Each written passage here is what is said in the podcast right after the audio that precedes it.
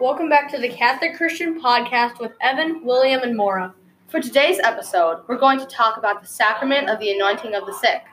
This sacrament is for the healing of the body of someone who is usually close to death. It is usually one of the last sacraments a person will receive. Today, we will explain how the priest can go about performing the sacred sacrament, and we will look at why a family may want a member to receive it.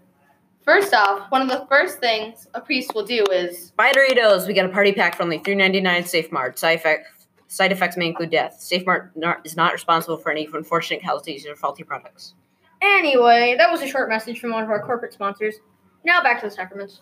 one of the first things a priest will do is recite some prayers instituted by Bishop Serapion in 3500 AD, 350 AD. These prayers ask God to bestow His holy power upon the sick person and to in- insert His power into the oil that is used to bless the ill person.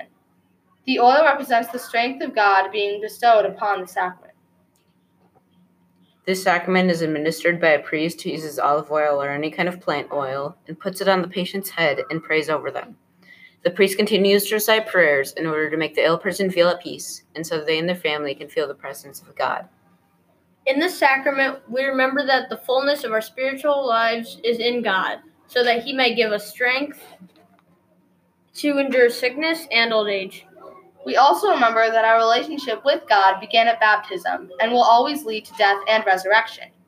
We are aware of human vulnerability and know that if death were the result of an illness, God would be with us in our journey by offering the Holy Eucharist. Just as we are nurtured by the Eucharist in life, we are nurtured by the Eucharist in our journey to eternal life. In James 5:14, it is written, "Is anyone among you sick? Let him call for the elders of the church, and let them pray over him, anointing him with oil in the name of the Lord." Thanks for watching our podcast, sponsored by SafeMart and located at WeBuyUglyHouses.com.